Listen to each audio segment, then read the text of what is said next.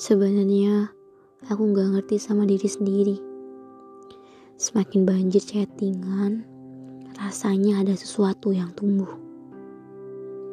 Semakin geram dan takut tentang ini. Aku sadar dan merasa yakin yang tumbuh itu adalah rasa nyaman. Kita memang belum pernah bertemu lagi. Tapi nyaman itu semakin melekat aku gak bisa bohongin diri sendiri. Sejak saat itu, aku mulai merasa klop dan nyaman. Apa salah ya jika nyaman itu datang dengan cepat? Semoga sih nyaman kita berada di orang yang benar ya. Perihal nyaman itu sebenarnya tentang rasa yang ada di hati.